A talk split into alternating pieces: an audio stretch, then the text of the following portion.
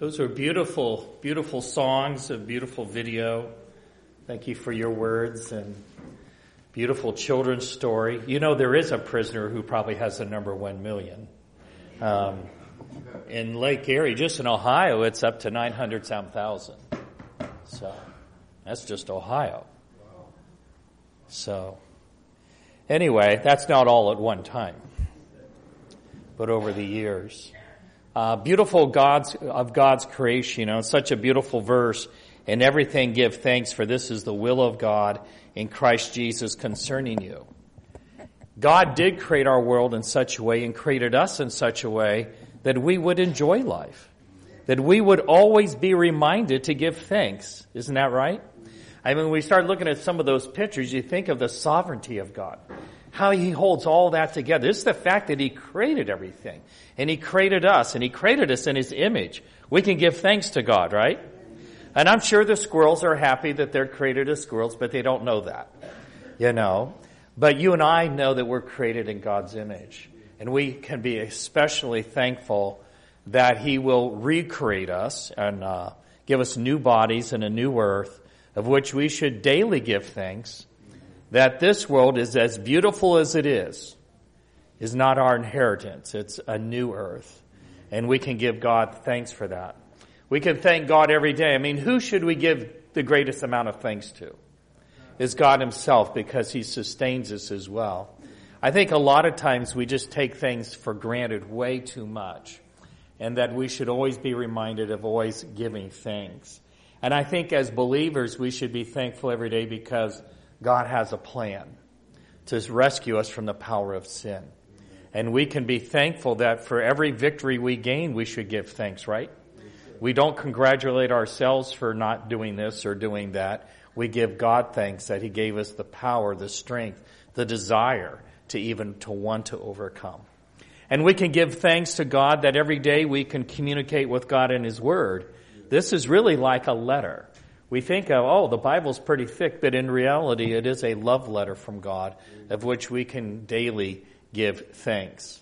Um, God created us in such a way that we could commune with Him, not just read His Word, but take time to commune with God, that He created us in such a way that we could actually give Him thanks for the time that He desires to spend with us each and every day.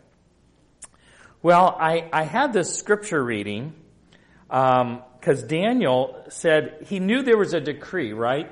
There was a decree that it if that if anybody would worship anybody else in the next 30 days, they'd be thrown in a lion's den. And he so he knew, and it says, now when Daniel knew that the writing was signed, that the, the law went into effect, he went into his house, and in his windows being open in his chamber toward Jerusalem, he kneeled upon his knees three times a day and prayed and gave thanks before his God as he did aforetime. Was Daniel thankful that the law passed? No, he wasn't giving thanks that the law passed, and you and I aren't going to give thanks when the Sunday law passes. But we'll still continue to give thanks even when such a law is passed. Because of the time we've spent thanking God. In fact, one of the greatest preparations for the Sunday law is to daily give thanks to God uh, and always keep reminding ourselves of, of who he is. Um, Daniel certainly wasn't thankful that with such a law there'd be harm that would be brought to people.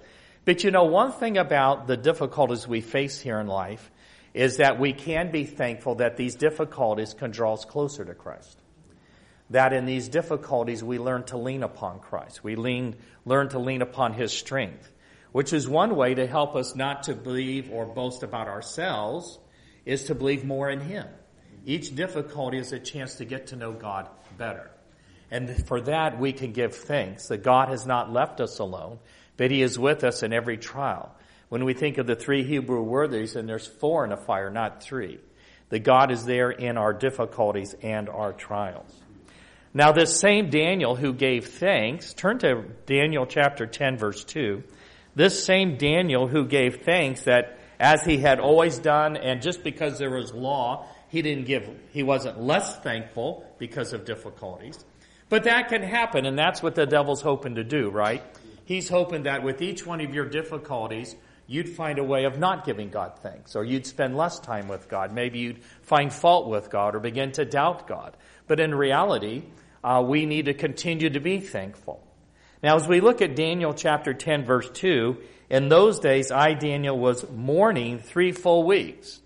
So, how do you reconcile that we are to give thanks always, and yet Daniel was mourning for three weeks? Is that a contradiction? No, it's not a contradiction because at any one time, you and I have a multiple um, emotions going on all the time. Rarely would you have only one emotion at one time. Is that a true statement? You'll have many thoughts, many emotions, all at one time, all day long. And so even when Jesus wept over Jerusalem, was Jesus thankful? Did Jesus have gratitude in his heart? So we can see that throughout the Bible, you can have various emotions while at the same time have gratitude. Now, what would happen to Daniel if he mourned for three weeks straight and wasn't thankful at all? Would that affect him? What if Jesus was weeping over Jerusalem, but he wasn't thankful anymore? Or he didn't give thanks? Would that affect him mentally? Absolutely. So when we give thanks always, does it mean that somehow you're doing something wrong because you mourn over a situation? You know, Daniel was mourning three weeks because the Samaritans were trying to influence Cyrus not to help the Jews to rebuild Jerusalem and the temple. Uh, Daniel was mourning because there wasn't a lot of Hebrews who said, hey, I'm willing to go back and help.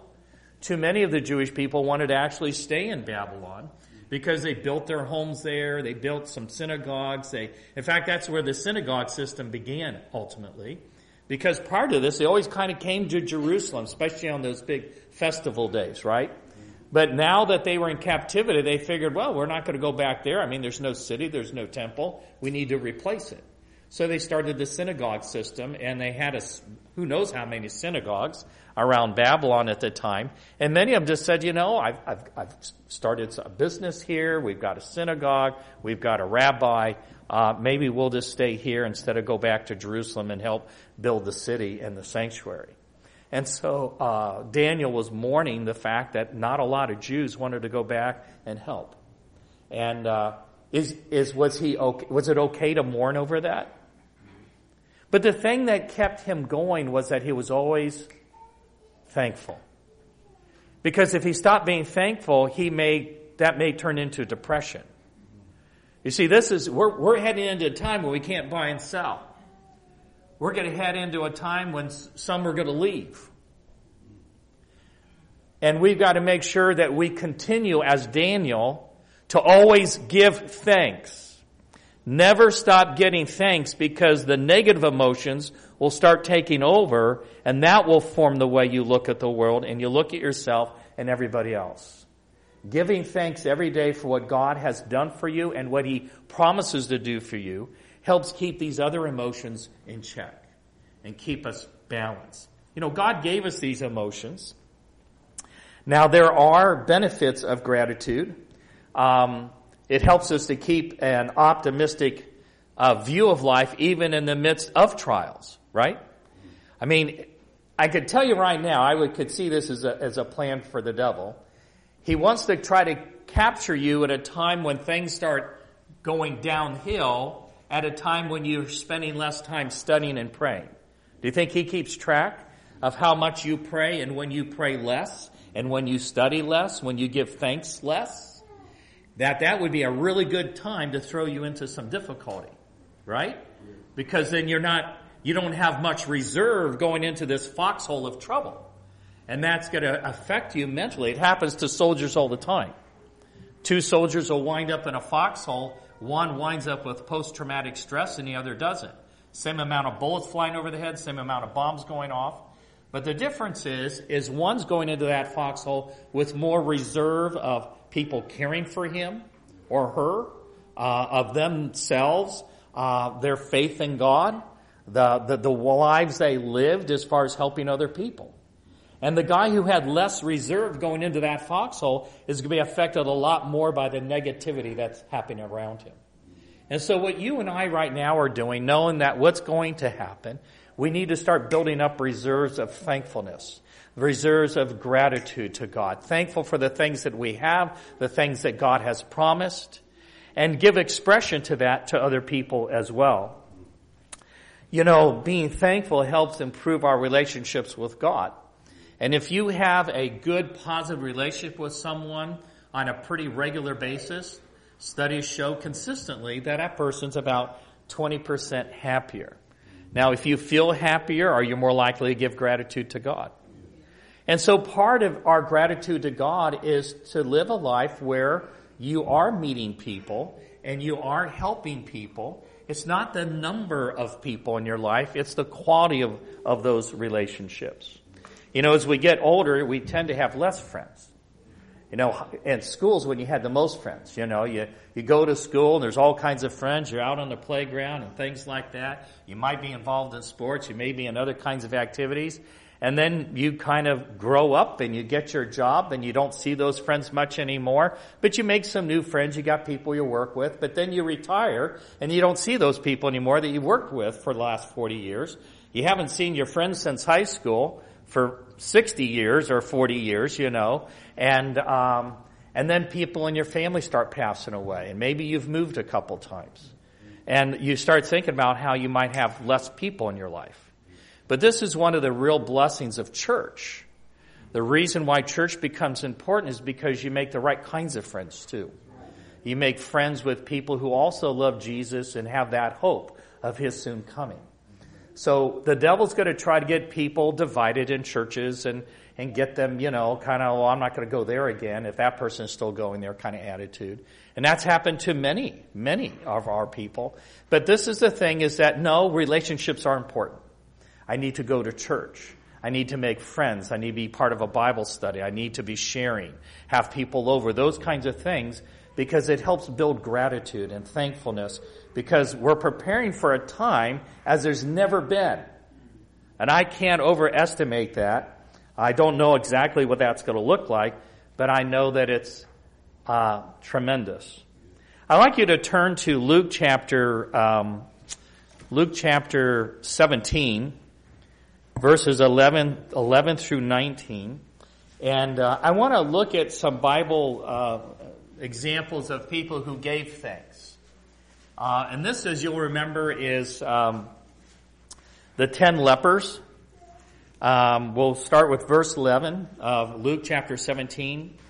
And it came to pass as he, Jesus, went to Jerusalem, and he passed through the midst of Samaria and Galilee, and as he entered into a certain village, there met him ten men that were lepers, which stood afar off. And they lifted up their voices and said, Jesus, Master, have mercy on us. And when he saw them, he said unto them, Go show yourselves unto the priests.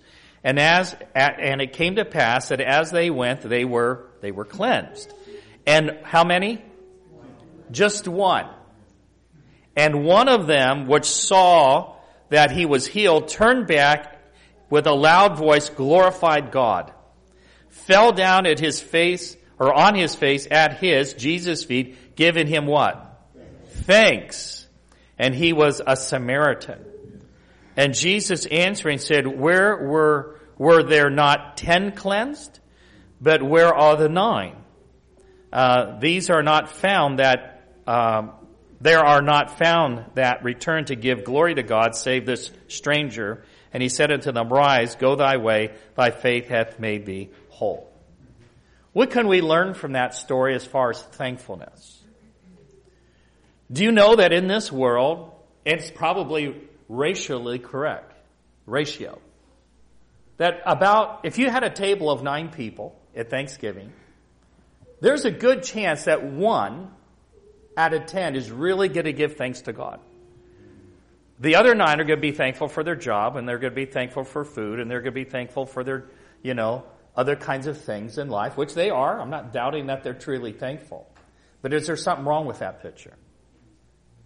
If only one out of ten around your Thanksgiving table gave thanks to God, is there a problem with that picture? Yes. But you know, our world's like that. And I would imagine that this ratio is probably pretty accurate.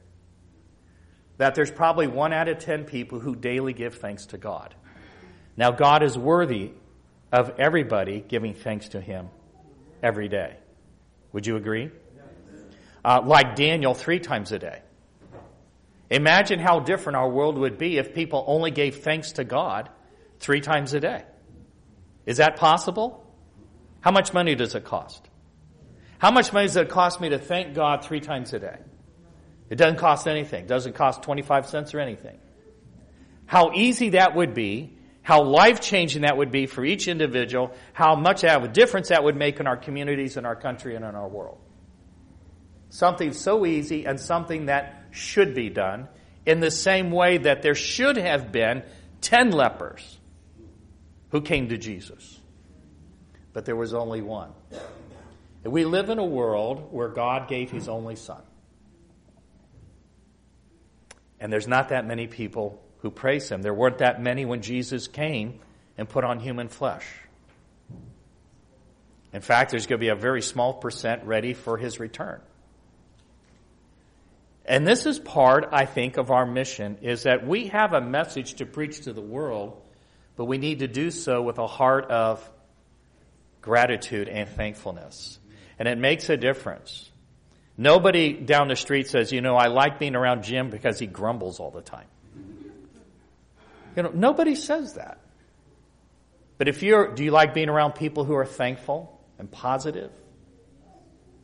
And those are the kind of people we need to be. The more you and I thank God, the more likely the person listening to us thank God is more likely to thank God himself. And when you do that in front of people and you do it around your relatives and you do it, you don't have to preach a sermon to your unbelieving relatives every time at Thanksgiving. But you can thank God. And it's still a seed that's planted. It's an important seed that is planted. You know, Mary Magdalene was the woman caught in adultery that the Pharisees threw before Jesus. And he says, uh, Where are thy accusers? That's mercy. Go sin no more. Accountability. But she was so thankful that she did what? You remember what she did? She washed his feet with her hair.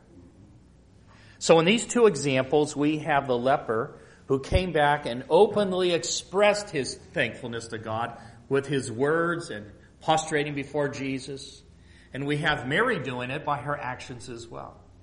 And somehow in thankfulness, we should do something more than just say the words. Expressions of thankfulness. How can we express our thankfulness to Jesus if he's in heaven right now? Any thoughts? Yes. We can pray but as far as giving expression, we can pray, but we can minister to people. One of the greatest ways to give thankfulness to God is to pray for and look after people who are also created in His image. And in doing that, our gratitude and thankfulness and giving expression helps us to overcome self centeredness, helps us overcome a lot of different things. Thankfulness is a major healing power in our life.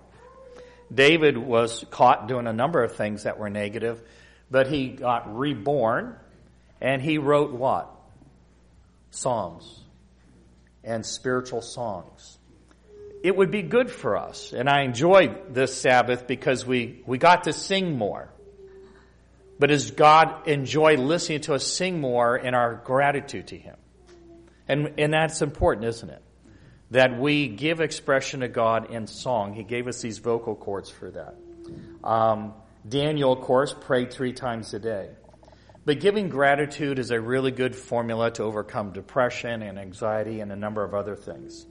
So the ways that we can express gratitude, or maybe have you, we've heard the expression, cultivate a heart of gratitude. Have you ever heard that expression? Cultivating a heart of thankfulness.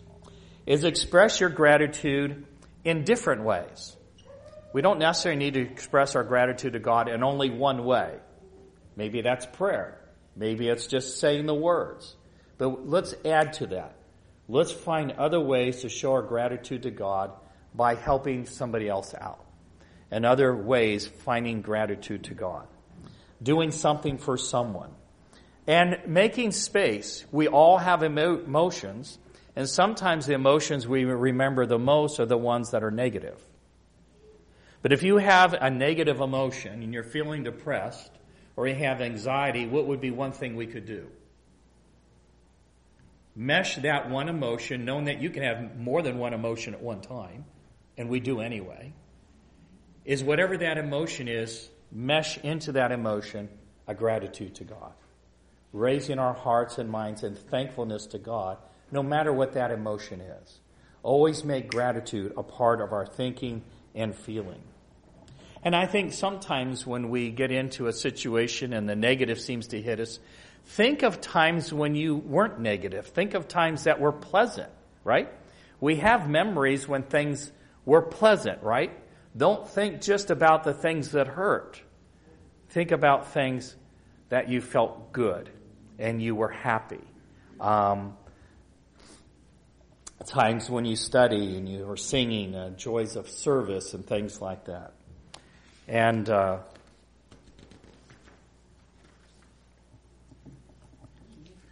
the dangers, let me close with a couple statements on the dangers of not cultivating a grateful heart, is that's what happened to Lucifer, didn't it?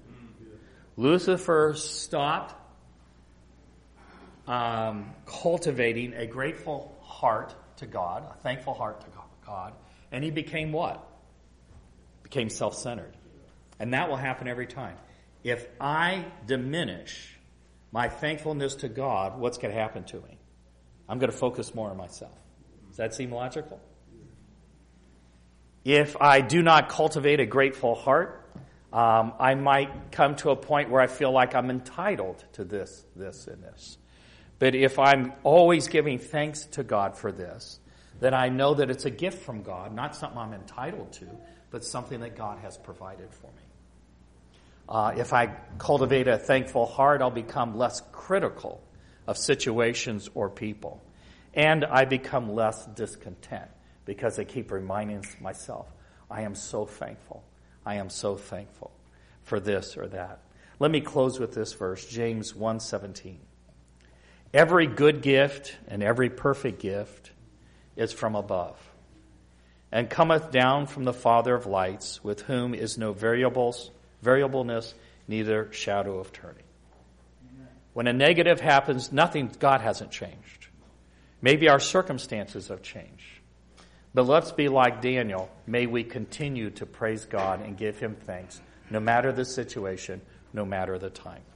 Before our closing prayer, we have a closing hymn. Our closing hymn is number 560.